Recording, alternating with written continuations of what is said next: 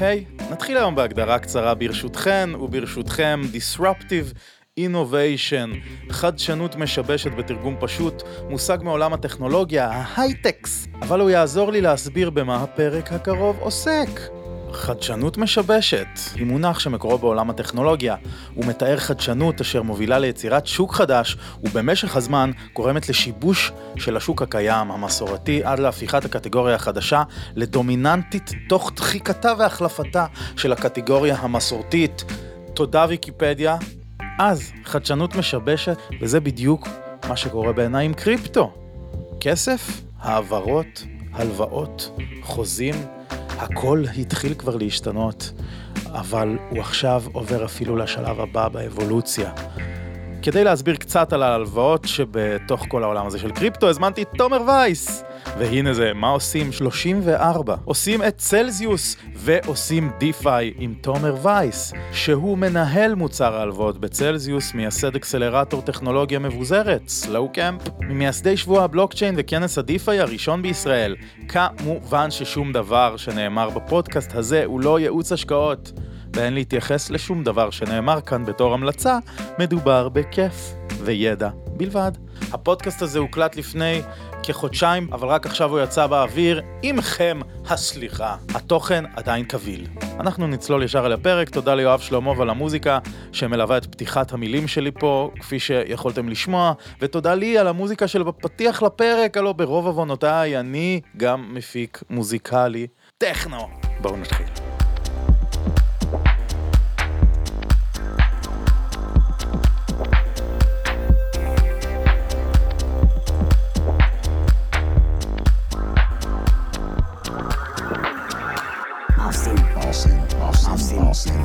יואו יואו, מה עושים? הפודקאסט שלי, דניאל ברון. יא בדה בדו. שלוש, ארבע, ו... אהלן, שלום מאזינות ומאזינים. אנחנו בפרק חדש של מה עושים עם תומר וייס, מצלזיוס. אהלן, מה קורה? תדאג. מה נשמע איתך? טוב. היה כנס עכשיו, נכון? ספר לנו על הכנס, איך היה? היה כנס, כנס מעולה, אה, 650 אה, אנשים, סולד אאוט שבועיים לפני, אחרי שהרבה זמן לא היה אה, כנס כזה גדול אה, לתחום.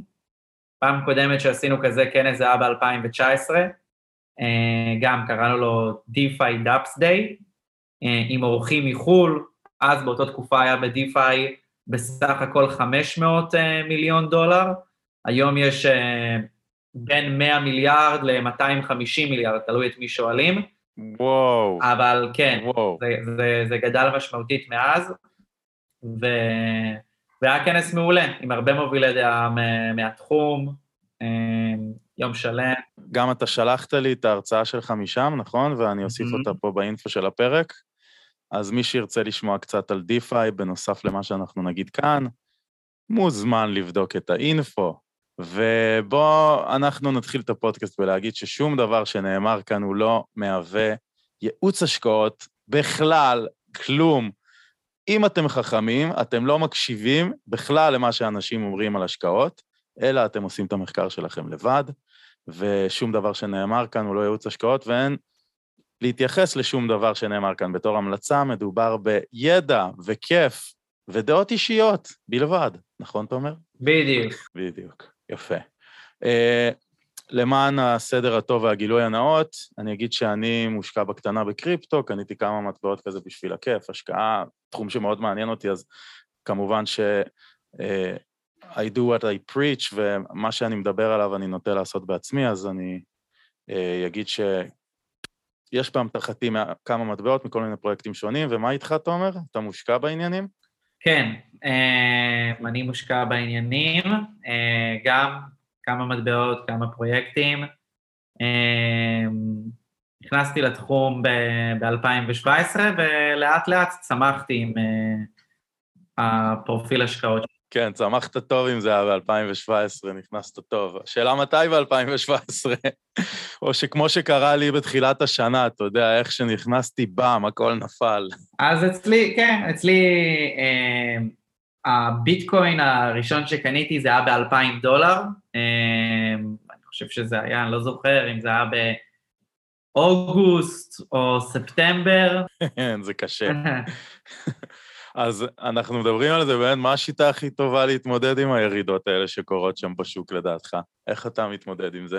שפתאום הכל מתרסק? מה שקוראים אותו שאני, bear market. כן, מה שאני עושה, אה, והצלחתי לעשות את זה גם ב-2017, אה, זה פשוט מחזיק, אה, ולא מוכר בפחות ממה שקניתי. חשוב להגיד שגם ב-2017, אחרי חודש בערך, למדתי שעדיף לי להשקיע במה שאני מבין. אה, ולכן העברתי חזרה את כל ההשקעות שלי רק לביטקוין. אה, ואחרי שחטפתי כמה מכות אה, ב-2017, אז באמת איזה עד 2019, עד איזושהי נקודה שם, החזקתי רק, רק ביטקוין. וואו. טיפה איתריום ורק, ורק ביטקוין. אמ, ו... וזהו, אז השיטה שלי זה קודם כל להיות בדברים שאני מבין בהם, אמ, ו... ואני לא trader, אה, אני חושב ש trader זה, זה מקצוע, ואם אין לך מספיק תשומת לב או טכנולוגיה בשביל לעשות את זה, אז זה לא מומלץ. ואני משקיע, אה, פונד... אה, כאילו, מבחינה פונדמנטלית, פרויקט שאני מבין אותו, מצליח לעקוב אחריו, אה, מדמיין לאן הוא ילך בטווח הארוך, אז אה, כן.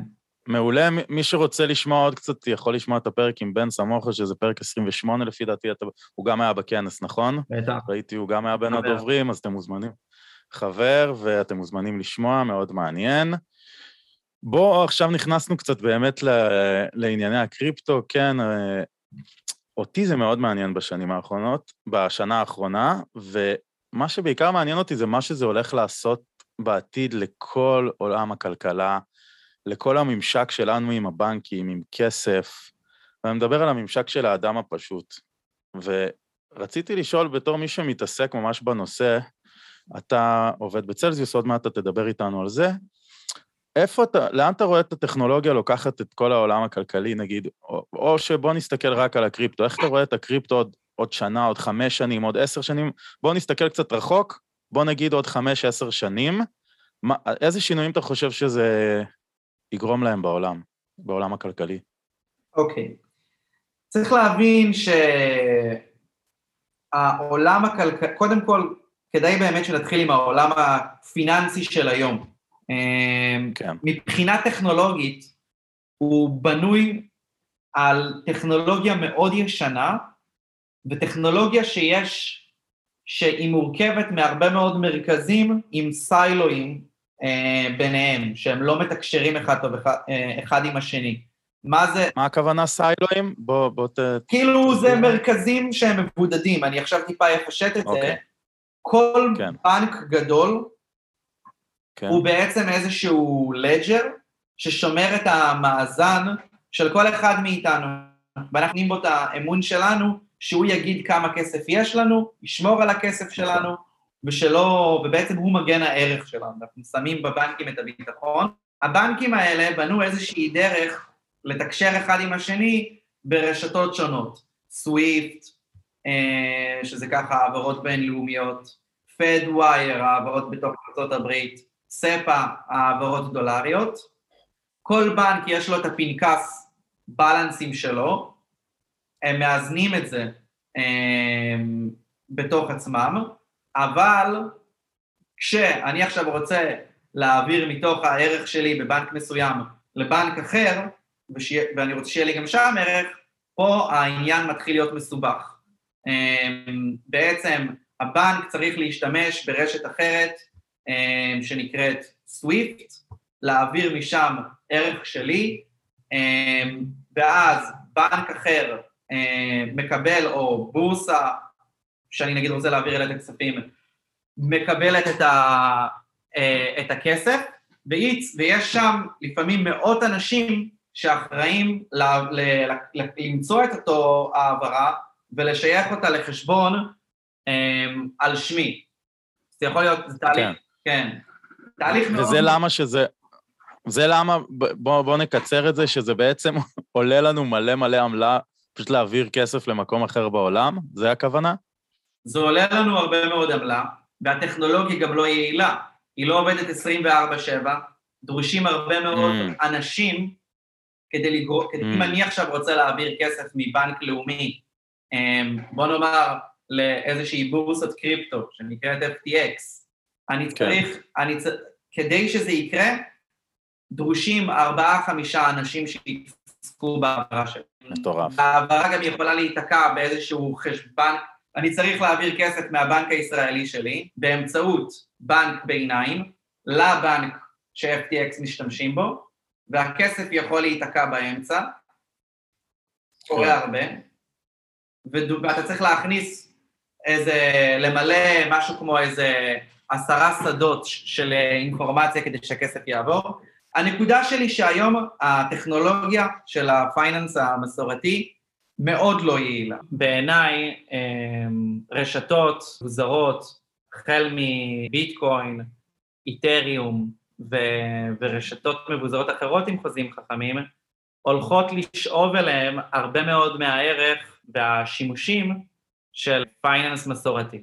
המיינסטרים יעביר יותר ויותר ערך על הרשתות האלה, במקום ברשתות שהן אה, ריכוזיות. במקום לעשות טרנזקציות בין בנקים או באמצעות פייפל, אנשים יעבירו ערך על איתיריום אה, או על ביטקוין. כשאני מדבר על ערך, אני מדבר על תשלומים, אני מדבר על אה, פרטים ייחודיים, בין אם זה פרטים ייחודיים, אה, ייחודיים בעולמות דיגיטליים, כמו אומנות דיגיטליים, חפצים דיגיטליים, ואפילו נדל"ן. אה, אז אני רואה הרבה מאוד אה, מהאנשים שנמצאים היום על אה, רשת ה-traditional finance, עובר, עובר לפייננס המבוזר. כבר המון כס- כספים עברו, כמו שאמרת, בכמה שנים האחרונות, המון המון כספים עברו. מה- מה אמרת שהמספרים? מ-500 מיליון זה עבר ל... DeFi גדל רק מ-500, ב DeFi. ב DeFi גדלנו מ-500 מיליון ל... בוא נאמר, אפשר לומר 250 מיליארד דולר שנעולים בחוזים חכמים, אה, שזה המון. זה עדיין לא... וזה רק ב DeFi. זה רק ב DeFi. ה- השווי של כל הקריפטו זה כבר 2.5 טריליון דולר. אה, אוקיי. ויש לנו, יש לך בראש כמה, נגיד, אה, סגור בתחומים אחרים בכלכלה? כן, אני, אני יכול אני להגיד... אוהב את זה שתמיד מראים, מראים כמה זהב עכשיו, אה, כמה כס- כסף יש בזהב, כמה כסף יש בזה, בזה, נכון? הבנקים הגדולים בעולם, זה, כן. אם אני זוכר נכון, זה, אני לא רוצה להטעות פה את הצופים, אבל זה משהו כמו 20 טריליון אה, או משהו כזה, והסך הכל של שווי הקריפטו זה, אה, זה, זה 2.3 טריליון, אה, אז, אה, 10 אחוז. כן, אז יש לנו, יש לנו עוד הרבה לאן לעלות. אמ, שוב, לגבי ה-20 טריליון, אני לא רוצה אה, להטעות, אבל זה כמה טריליוני דולרים שווי אה, כל הבנקים אה, ב- בעולם, ואם DeFi נגיד הולך להחליף את הבנקים, אה, אז DeFi כרגע רק ב-250 אה, מיליארד שנעולים בחוזים חכמים, ככה שיש עוד הרבה אה, לאן לעלות. מדהים. עכשיו בוא תספר לנו קצת על צלזיוס ועל הדבר הזה שאתה עושה שם, כי זה מאוד מעניין אותי ויש לי גם כמה שאלות על זה, וגם בגלל שזה, נכון זה ישראלי, זה בעצם פרויקט ישראלי של אה, היזם, המנכ"ל שלכם יוני, נכון? לא, המנכ"ל זה אלכס משינסקי, אה, אלכס מישינסקי, כן. ו- אלכס מישינסקי, והשותפים זה דניאל, דניאל ליאון וניוק גולדשטיין, אה, צוות אמריקאי-ישראלי. ואלכס מישינסקי הזה הוא חתיכת יזם על, כן, אלכס עשה הרבה דברים. אה, במיליון דברים שונים. כן, במיליון דברים שונים. אה, צלזיוס זה המיזם קריפטו הראשון שלו, הם יזמו את זה יחד ב-2017. ומה זה עושה בעצם? מה זה הדבר הזה? צלזיוס מאפשרת למשתמש להפקיד את הנכסים שלו, אה, לעשות עליהם מצד אחד תשואה אה, שלא קיימת ב-Traditional Finance, תשואה של 3 עד 10 אחוז, תלוי בנכס שאתה, שאתה מפקיד שם. Okay. כן. ואתה יכול להשתמש בצלזיוס כדי לעשות טרנזקציות בקריפטו, כאילו להוציא את הנכסים שלך החוצה, לשלוח אותם לכתובת אחרת. באזורים מסוימים אתה יכול לעשות כבר סוואפ, להחליף נכס בנכס אחר, ואתה גם יכול לקחת הלוואה. זאת אומרת, אתה יכול לקחת הלוואה ב stable coin או הלוואה דולרית. stable coin, אנחנו מדברים על מטבע שהוא צמוד לדולר, לכל מטבע אחר מהעולם הישן בעצם. נכון מאוד. מטבע סטנדרטי. נכון מאוד. כן. כן. אז בעצם, בעצם האם זה נחשב ארנק צלזיוס? זה נחשב ארנק אה, חם, או שהוא לא נחשב ארנק? או שהוא נחשב פלטפורמה להלוואות, לטרנזקציות? הייתי מגדיר את זה קודם כל פלטפורמת הלוואות, אבל ברור שיש. אוקיי. לך שם אה, אה, שירותי ארנק שהוא אה, כס, אה, עם קסטודי.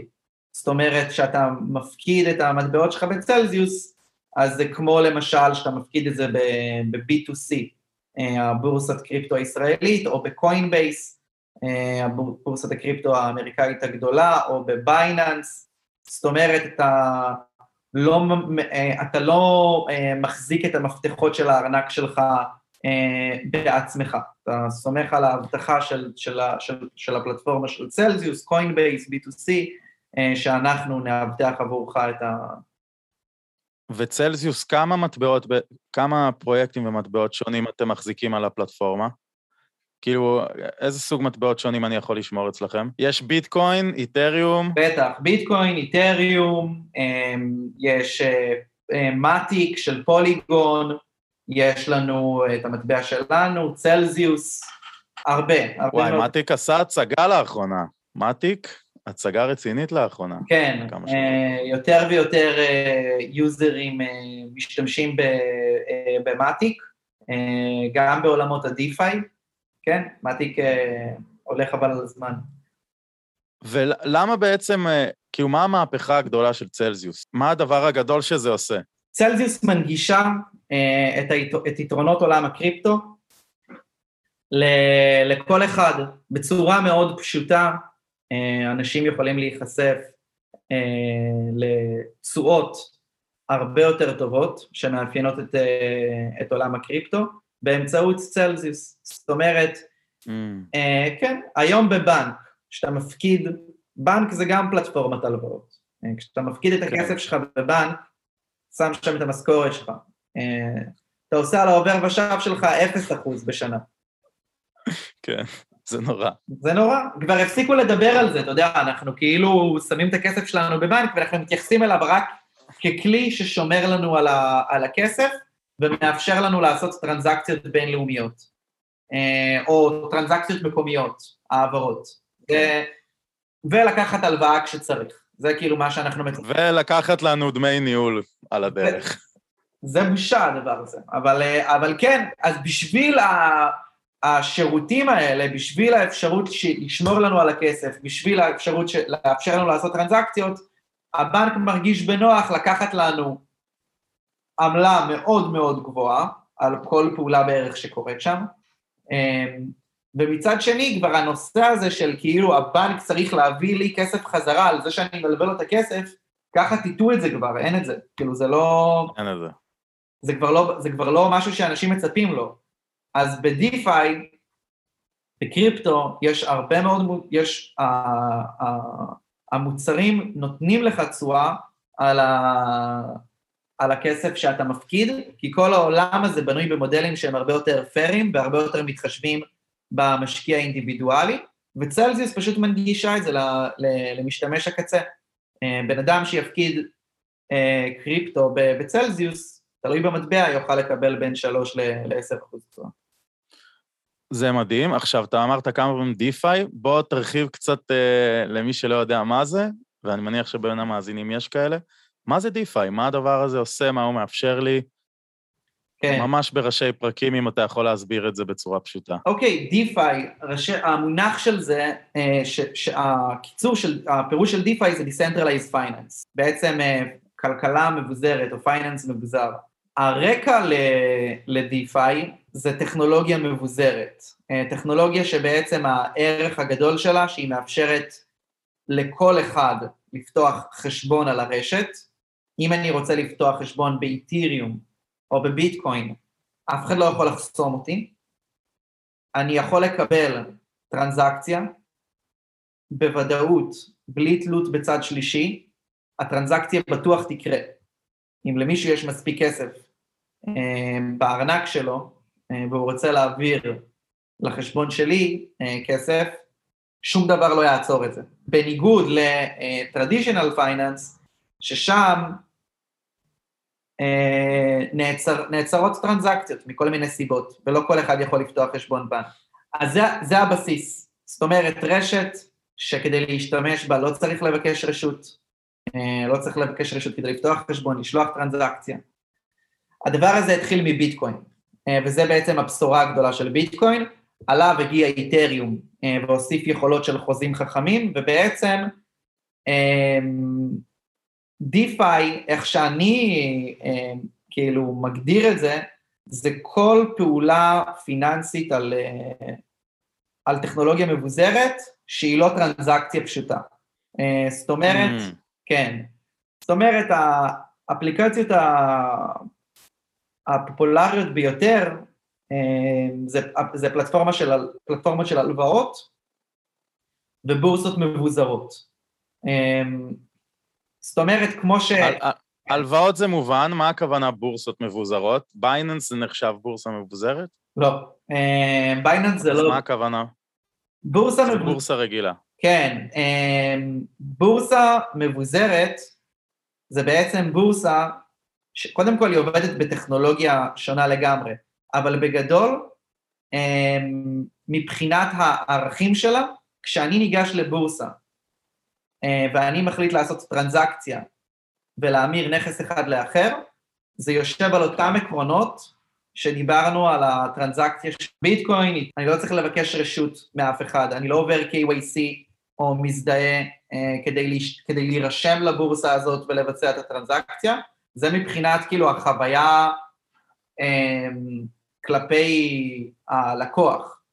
אה, מבחינה כן. טכנולוגית, זו שיטה שונה אחרת לגמרי, במקום אה, מנוע שמחפש אה, לחבר בין קונים ומוכרים, זה בכלל איזה שהם אה, בדרך כלל אה, שתי פולים של נכסים שונים, אני מפקיד נכס אחד אה, בפול, ובתמורה לזה אני יכול לקחת נכס אחר מפול אחר. זה טיפה מורכב, אפשר להיכנס לזה בשיחה אחרת, אבל כן, זה, זה בורסה מבוזרת בגדול. שאלה חזרה על צלזיוס, אני ניסיתי לפתוח ארנק של צלזיוס ולא הצלחתי.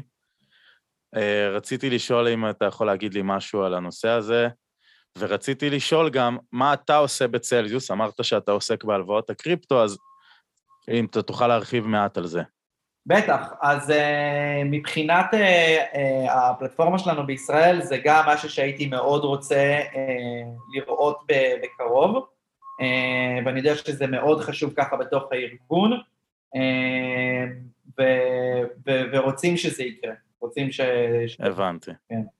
Uh, מבחינת, מבחינתי בצלזיוס אני מנהל מוצר, אז אני אחראי על כל החוויה אה, מקצה לקצה אה, של, ה, של, של, של המוצר עבור לווים. זאת אומרת, זה אנשים שמפקידים קריפטו כקולטרל, כבטוחה, ויכולים okay. כן. לקחת כנגד זה אה, הלוואה.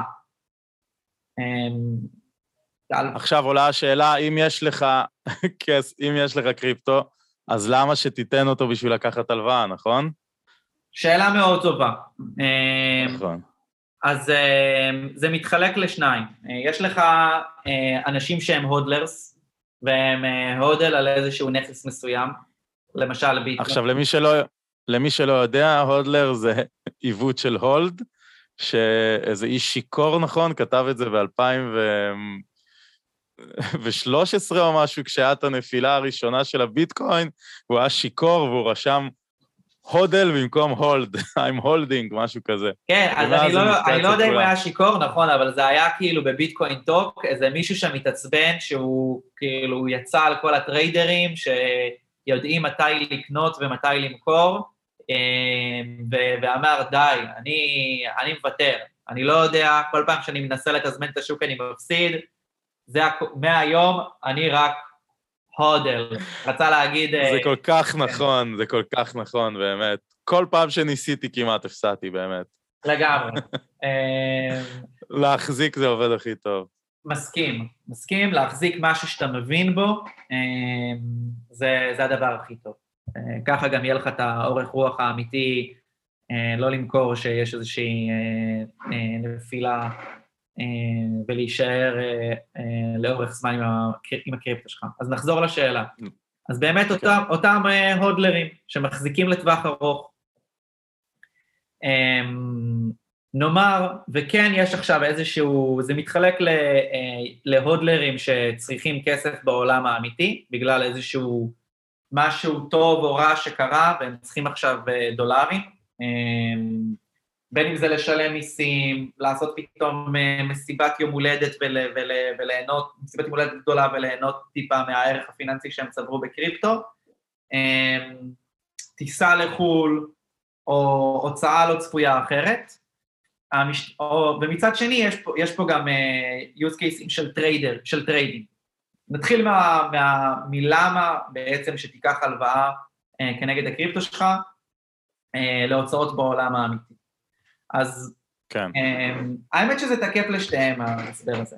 בגדול, בין אם אתה רוצה אה, לצאת לאיזושהי הזדמנות של trading, או בין אם אתה רוצה לקנות משהו בעולם האמיתי, ההודלר, אותו בן אדם שהוא חזק ומאמין לטווח ארוך בהשקעה שלו, לא רוצה לאבד את הביטקוין או האיתריום שהוא חסך עד עכשיו. אה, לגמרי. בדיוק. לא רק זה, אה, הלוואה זה גם אירוע שהוא פטור ממס. זאת אומרת, אם יש לי עכשיו ביטקוין שלם, אה, ואני משתמש בו כדי לקחת הלוואה של 25 אלף דולר, ואז אני קונה עם ה-25 אלף דולר האלה לחופשה לכל המשפחה שלי, אני לא משלם, אין פה אירוע מס, אני לא אה, משלם 30 אחוז מס על זה שמימשתי את, ה, את הביטקוין. אוקיי. אחרי זה אני... אז אין על זה מס רווח בעצם. כן, אני ככה כאילו, אם עכשיו הייתי צריך למכור, למכור חצי ביטקוין בשביל הדבר הזה, הייתי צריך לקחת 30 אחוז מזה ולשלם את זה מס הכנסה.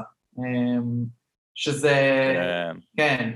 אז אותו user, מבאס. כן, אותו user שעובד בשיטה כזאת, הוא, י, הוא יקנה את זה בהלוואה, ואז לאט לאט יחזיר אותה מהמשכורת שלו ו, וכולי. אבל זה יוזרים שמאוד נמנעים אה, מ, מלבזבז או לעשות טרנזקציות בה- בהשקעה ארוכת טווח שלהם, ומעדיפים לנצל אותה, בין אם זה עכשיו להיכנס לאיזשהו פוזיציית trading של אה, ארבעה-חמישה חודשים במטבע אחר, כי הם חושבים שילך שם טוב, או בין אם זה לקנות משהו בעולם האמיתי, הם מעדיפים לעשות את זה בצורה של אה, הלוואה, כדי להמשיך ל hodl ולהגן על ההשקעה המרכזית שלהם, ולא לא להיות חשוף ל, אה, לאירוע מס. זה אדיר שזה נהיה פועל בשבילך, להדל. כן. ענק. עכשיו, אה, כן, אני הבנתי את זה, אם אתה פשוט רוצה, אתה רוצה לשמור את הביטקוין הזה, אתה מאמין שהוא יגיע עד מיליון דולר, ואתה לא רוצה עכשיו למכור את זה, אבל אתה צריך קצת כסף לעכשיו, אז זה בעצם מה שאתם עושים, מה שצלזיוס עושה, אתם מציעים את השירות הזה, נכון? לגמרי. כן, איפה זה קורה בעולם? איפה זה כן עובד בעולם? מאיזה בחינה? כאילו, אמרנו שבישראל זה כרגע לא יכול אה, לקרות. כן, בישראל אתה אה, לא יכול כרגע להשתמש בצלזיוס, אבל אה, איפה זה עובד בעולם? קודם כל, זה אחד ה-use cases הכי גדולים ב-DeFi. אה, זאת אומרת, מי שרוצה אה, לנסות, ושוב, זו לא המלצת השקעה, אלא רק המלצה להרחיב טיפה האופקים, יכול אה, להשתמש ב- אה, ב Aave אה, כדי לקחת הלוואה ב stable coin. אה, אם אתה רוצה הלוואה לחשבון בנק, אז אתה יכול אה, לנסות את, אה, את BlockFi. מה, בישראל הם יקבלו הלוואה שאתה תיקח מ BlockFi? בבנק? מעניין, אני לא יודע. אז צריך לנסות את זה, כאילו, אם זה, אם כן. זה לישראל, אה, אבל אה, זה הגיוני מאוד שכן, כי הפלטפורמה הזאת פתוחה ל- לישראלים. מעניין.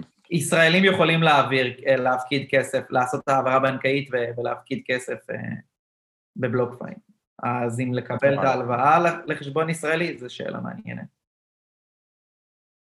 טוב, מישהו רוצה שיבדוק? כן. אה, אוקיי, בוא תן לנו, בוא ניכ- ניכנס טיפה אה, אליך, ואיך הגעת לקריפטו, מה לעזאזל אתה עושה שם, ו... ולמה. ספר לנו על המישן שלך קצת. אחלה. אז אה, הגעתי באמת אה, ב-2017 ככה כ... אה, כמה שנקרא פול טיים. אה, לפני כן, עוד מ-2014 עקבתי ככה, אה, ו- וניסיתי ושיחקתי ופה ושם השתמשתי, אבל לא, זה לא היה כמו, כמו הכניסה שהייתה ב-2017. ב-2017 הגעתי לשגרירות הביטקוין, אה, לאיזשהו מיטאפ אה, שהיה, אה, ובעצם זאת הייתה הפעם הראשונה שבאמת הבנתי את הצד ש... אה, של איך טכנולוגיה מבוזרת כמו של ביטקוין יכולה לאפשר חירות פיננסית אה, אמיתית לכל אחד. אה, ומה שנקרא, צללתי למחילת הארנב אה, של אה, קריפטו וביטקוין, ומאז אה, נתפסתי. אה, וממש ממש התחברתי למשימה הזאת אה, של להעניק חירות פיננסית ו- ולקדם אה, את הנושא של חירות פיננסית באמצעות טכנולוגיה מבוזרת, קודם כל אה, באמצעות ביטקוין. מה שתפס אותי זה כמה דברים מאוד פשוטים. למשל. כמו שאמרתי בהתחלה, העובדה שבביטקוין אה, וברשתות מבוזרות, אתה לא צריך לבקש רשות כדי לפתוח חשבון, שזה ד- זה, זה פיצ'ר עוצמתי. אתה לא צריך לבקש רשות כדי לבצע טרנזקציה, כן. אמ, וזה הבסיס לחירות פיננסית אמיתית. זאת אומרת, רשת דיגיטלית בינלאומית, שאתה יכול אמ, להחליט לשמור שם את כל הערך שאתה צובר, רגע, זה קפץ לי, מה אמרת? רשת שאתה יכול לשמור בה את הערך, ו... רשת אה, פיננסית, דיגיטלית, אה, בינלאומית, שאתה יכול להעביר כן. בה את הערך שלך לכל מקום בעולם, אה, 24/7, בביטחון מלא, שהחשבון שלך לא יוקפא והטרנזקציה שלך אה, לא, לא תוקפא. אה, אני יכול להגיד לך שמתוך כל מיני יוזמות קטנות שעשיתי לפני כן, אה, ב PayPal הרבה פעמים מקפיאים לך את החשבון. אה, אה, באמת? בלי סיבה, כן. אוקיי. נגיד בכנס שעשיתי ב-2019, קיבלתי, אפשרתי לאנשים לקנות כרטיס אה, באמצעות PayPal, היה לי שם הרבה מאוד כסף אה, בחשבון אה, חדש יחסית. בגלל שהחשבון היה חדש והיה לי פחות מ-30 או 60 יום ב PayPal, הם אמרו לי, אתה לא יכול למשוך את הכסף החוצה. אתה לא יכול לשלם לספקים שלך של הכנס עכשיו עם הכסף שהרווחת, חכה. יואו. כן, ואז אחרי זה, בלי סיבה ברורה, עוד האריכו את ההקפאה, לא יודע מה קרה שם, ופשוט כאילו כסף שהרווחת על ערך שיצרת לעולם, כנס אה, מאוד מוצלח, תקעו אותך, אתה לא יכול לשלם לספקים שלך. אז בקריפטו וואו. זה לא קורה. אין, אין, אין איזה צד שלישי כזה כמו PayPal שיכול עכשיו לבוא ולהגיד, החשבון הזה לא יעביר כסף. קיבלת כסף, אתה יכול להעביר את זה הלאה. זה כן יוצר איזה שהם אתגרים, שמאוד חשוב לפתור, של איך אוכפים שאנשים שמחליטים לא לעבוד לפי החוק, ישלמו מיסים אה, ולא יממנו אה, פעילויות עברי- עברייניות או טרור, יש בזה המון אתגרים. ב-2017 נכנסתי ככה יותר לעומק, הבנתי שעל רשתות מהסוג הזה אנחנו צריכים לבנות את הפיננסים שלנו, אה, את הפייננס שלנו, את הכלכלה שלנו, אה, על אף האתגרים שזה, שזה יוצר, זה, זה מאפשר חירות אה, פיננסית אמיתית. ועכשיו ברמה יותר פילוסופית, אתה לא חושב על זה אם עוד מדינות יעשו את המהלך כמו שסין עשו, נגיד, ויאסרו את זה מהחוק? מה אתה חושב על זה? אני חושב שכאילו כבר זה בנקודה שבמדינות מערביות, שאם יאסרו את זה, האנשים כאילו לא, לא ייתנו לזה לעבור. זה, זה, זה, אנשים כבר מבינים את הערך של הטכנולוגיות האלה, ויש גם הרבה מאוד, אה, אתה יודע, ככה, יזמים או מובילי דעה כמו אילון מאסק נגיד, שמבין את החשיבות של, אה, של ביטקוין וג'ק דורסי. עכשיו אילון מאסק אישר בטסלה לקבל דודג'קוין, לא? הוא כל פעם יוצא באיזשהו משהו כזה או אחר, הוא גם טיפה טרול. אה, בעיניי מה שהוא עושה עם דודג'קוין זה סוג של הטרלה, אבל, אבל כן, אבל כן, אתה יודע, כן, אבל כן אני...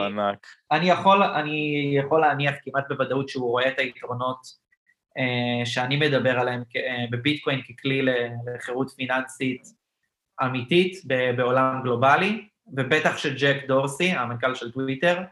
אה, ואתה יודע, זה דוגמאות ל, ליזמים ומובילי דעה מה, מהשורה הראשונה, אבל בהרבה מאוד מדינות יהיו לך מוקדי כוח שברגע שהדבר הזה, שאיזושהי מדינה אמ, שככה היא יותר אה, ליברלית ובאמת מה...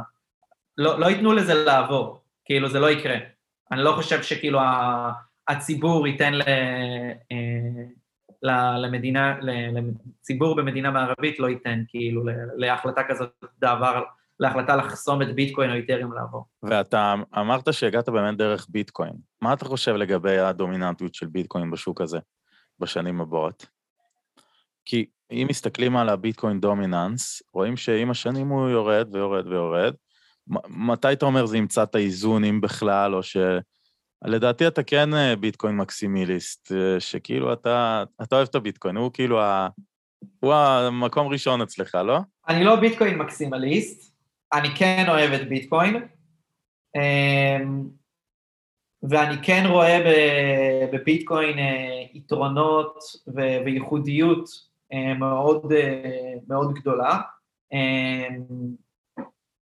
אה, בגלל, גם בגלל המדיניות המוניטריות שלו, הוא היחיד שיודעים בוודאות שיהיה רק 21 מיליון מטבעות ממנו, זאת אומרת הוא מוגבל, ואני חושב שיש בו את כל מה שצריך בשביל להיות הזהב של הדור הבא. זהב דיגיטלי אמיתי. אה, אני גם מאוד אוהב את איתיריום אה, ואת התכונות הייחודיות שלה, שזה הנושא של חוזים חכמים, והעובדה שאפשר לייצר על גבי איתיריום כלכלה אה, מבוזרת עם פיצ'רים פיננסיים יותר מורכבים מאשר בביטקוין. בביטקוין כרגע זה רק שלח וקבל טרנזקציה בגדול. ובאיתיריום אתה יכול לבנות בורסות, פרוטוקולים של הלוואות, אה, פרוטוקולים של ביטוח, אתה אפילו יכול לבנות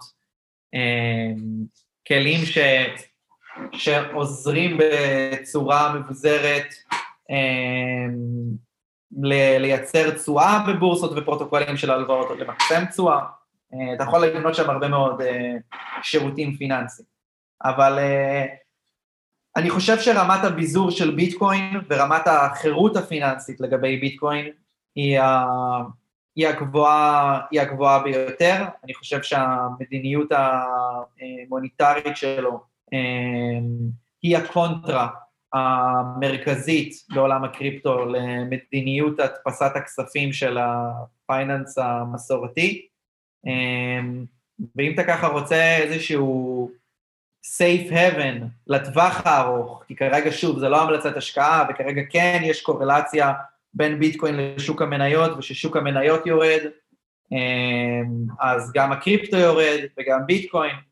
אני חושב שבטווח הארוך ביטקוין לא, לא יושפע מנפילות או ירידות של ה-traditional finance, והוא יהיה באמת ה-safe haven מפני uh, כל הבעיות שיש בפייננס מסורתי. Um, אני לא חושב שאיתריום יהיה, יהיה, יהיה לו לאו דווקא את התכונות האלה. יש לו תכונות נהדרות אחרות, אבל לא את אלו של ביטקוין. וכן, אני מאוד מבין את ביטקוין, אתה יודע, אפשר לצלול שם, תמיד יש איפה להבין uh, עוד ועוד, אבל באופן יחסי אני, אני מבין את ביטקוין טוב ומרגיש שם בנוח. כן, בכלל בעולם הבלוקצ'יין וה, והקריפטו, אתה יוצא מהעולם לשבוע, שבועיים, כאילו פספסת שנתיים. חד משמעית. בטכנולוגיה, במה שקורה, אתה כאילו... חד משמעית. what the fuck. כן, אי אפשר, לי, אי, אפשר, אי אפשר לעקוב אחרי זה באמת. אם אתה מוריד את הראש לחודש, אתה...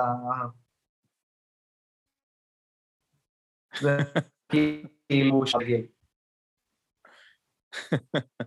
עכשיו, אמ, אנחנו מתקרבים לקראת הסוף, בוא תספר על טכנולוגיה מעניינת אחת, שהיא הכי מעניינת אותך עכשיו בעולם הקריפטו, ו... ואם הטכנולוגיה הזאת, אתה חושב שהיא תשנה את העולם, או תן לי טכנולוגיה אחת שאתה חושב שהולכת לשנות את העולם. אמ, אוקיי, אז אני חושב ש... אתה יודע, יש הרבה, אמ, אבל נראה לי הדבר יש, ש... יש מיליון, יש, יש מיל... מיליון. יש באמת. מיליון, ו... ו... ויש גם הרבה ב... ב... בקריפטו. אמ, אני חושב שמה ש... אה, אתה יודע, אז טכנולוגיות מעניינות זה, זה א', טכנולוגיה, ש... כל טכנולוגיה שיכולה אה, ליצור קשרים בין אה, רשתות בלוקצ'יין שונות. אה, אני חושב שזה דבר mm. שמאוד אה, חשוב ומאוד יכול אה, לעזור. עוד טכנולוגיות חשובות זה טכנולוגיות שייצרו סקלביליות לאיתיריום. אה, יש תחום של, לטכ... לצופים הטכנולוגיים שלנו, יש uh, uh, נישה שלמה שנקראת רולאפס לאיתיריום, uh, זה בעצם רשת שהיא מתקשרת עם הרשת הראשונה, רשת איתיריום היא הרשת הראשונה, וברשת הזאת אפשר לעשות טרנזקציות בעלות יותר נמוכה מאשר ברשת הראשונה, ברשת האיתיריום. מי שלא יודע, יש היום בעיה גדולה עם עלויות הגז, זאת אומרת עלות טרנזקציה של... של איתיריום. המון. המון. המון בהגזמה. כן. ה-NFT נגיד יכול לעלות חצי דולר, הגז שאתה תצטרך לשלם כדי לקנות אותו, 80 דולר. אני אוהב, אני אוהב עכשיו, הסתכלתי על NFT וגם כמעט קניתי אחד, זה היה בטזוס. יש להם את אובייקט, uh, אפשר לקנות שם NFT ממש בכלום גז פי, ממש בכלום, וגם בסולנה יש להם uh, רשת נחמדה לקניית uh, נכון. NFT. Um, לגמרי. אז, אה, אז יש עוד רשתות חוץ מאיתיריום, אה, רשתות שהן אה, חדשות יותר ועם פחות תנועה מאיתיריום, ושהן גם בשיטה טכנולוגית שונה שנקראת proof of stake, בניגוד ל-proof of work. איתיריום עובדת בצורה דומה לביטקוין עדיין, בשיטה של proof of work. וכן, הרשתות האחרות האלה שאתה מדבר עליהן הן הרבה יותר זולות לשימוש, והן לאט לאט צומחות אה, ומתפתחות, ו- וגם הטכנולוגיה שעליהן הן עובדות, proof of stake זה לגמרי טכנולוגיה שמקדמת סקלביליות ב- אה, ברשתות מבוזרות. ובוא נסיים, לפני שאני אשאל אותך על המסר שלך לעולם, ולאיפה אפשר למצוא אותך, בטיפ להשקעה שכל מאזין יכול אה, לבצע. כמובן, אין לראות בזה ייעוץ. אמ, אז כן, אין לראות בזה ייעוץ. אני חושב שהדבר הכי חשוב ב... בהשקעה זה תשקיעו בעצמכם, תלמדו. אמ, תנסו כל דבר, אה, תפרקו את הדברים לגורמים. אתם חושבים עכשיו להשקיע בדיפיי, קחו סכום קטן, 100, אמ, 200 דולר, תיכנסו לאיזושהי פלטפורמה, קודם כל תשתמשו בה, תבינו איזה ערך זה, תחשבו עם עצמכם איזה ערך זה נותן לעולם. תעקבו אחרי הפרויקט, אחרי העדכונים שלו. החיים זה, אה, והשקעות אה, זה אה, משחק ארוך טווח, ותתחילו מזה, תבינו קודם כל את העולם הזה, ואחרי זה תשקיעו בפרויקטים שאתם משתמשים בהם, או פרויקטים שדומים לפרויקטים שאתם משתמשים בהם. אה, זה מה שאני ממליץ לכם, ועוד כמה עקרונות שדיברנו עליהם זה ש trading זה דבר מאוד מאוד קשה, וקשה לתזמן את, ה, את השוק, אה, ולכן אני יותר ממליץ על השקעות פונדמנטל, פונדמנטליות בפרויקטים שאתם אה, מבינים. קנו, תחזיקו, תקבעו שאתם תקבעו שאתם נמצאים שם כך וכך זמן, ותהיו סבלניים. זה, לא, זה משחק לטווח ארוך, בוא נגיד. בדיוק. עכשיו, ספר לנו על המסר שלך לעולם, ואיפה אפשר למצוא אותך, מי שרוצה להעמיק, להתייעץ, הרצאות, כנסים, קריפטו, עולם. כן. אני משתדל להיות סביב כל פעילות אה, שבעצם מנגישה את הטכנולוגיה המבוזרת לכמה שיותר משתמשים, אה, מנגישה את החירות הפיננסית שבטכנולוגיה מבוזרת לכמה שיותר אה, אה, משתמשים. מעבר למה שאני עושה בצלדוס, אז אני מעורב בכנסים בתחום, כרגע אה, תחת DDD, ראשי תיבות DeFi Dapps Day ו-Israel Crypto Community. יש לנו דף בפייסבוק, ICC, Israel Crypto Community, אפשר למצוא שם את הסרטונים של הכנס הקודם, ו- ובאמת שם אפשר לעקוב אחרי הפעילות שלי בתחום הקהילה של, אה, של קריפטו. אנחנו הולכים לעשות עוד הרבה מאוד אירועי קהילה ו- וכנסים ב- בשנה הקרובה. יאללה, אני מקווה שאני אצטרף לכנס הבא. בטוח, מה? הכנס פספסתי. תשלח לי הזמנה. ויאללה, אני אוסיף את כל הדברים שדיברנו פה עליהם באינפו, נסכם, נוסיף לינקים, וזה באמת נושא מעניין בטירוף, ונגענו פה רק בקצה הקרחון, אבל אה, זה הזמן שהיה לנו, ואנחנו צריכים להמשיך הלאה. אז תומר וייס, תודה רבה על הזמן. תודה לך. אתה מלך, ויאללה, נתראה בהקדם. מקווה גם. אם כן, הפרק הזה הגיע לסופו. לצערנו כל דבר נפלא ומדהים ומרגש חייב להסתיים, אבל כל סוף הוא התחלה חדשה, ולמדנו קצת על דיפיי, ולמה זה משנה את העולם, ולמה זה disruptive innovation. אם כן, אין על הצמד מילים הזה. אם כן, מה יהיה איתנו בפרק הבא? נארח את דניאל דידי, שהיא גיאולוגית, היא תספר לנו דברים מעניינים על מדעי כדור הארץ, על קרקעות, על סלעים ועל עוד מלא דברים מעניינים. אז בינתיים הישארו מעודכנים ותעשו חיים. Austin, Austin, Austin, Austin.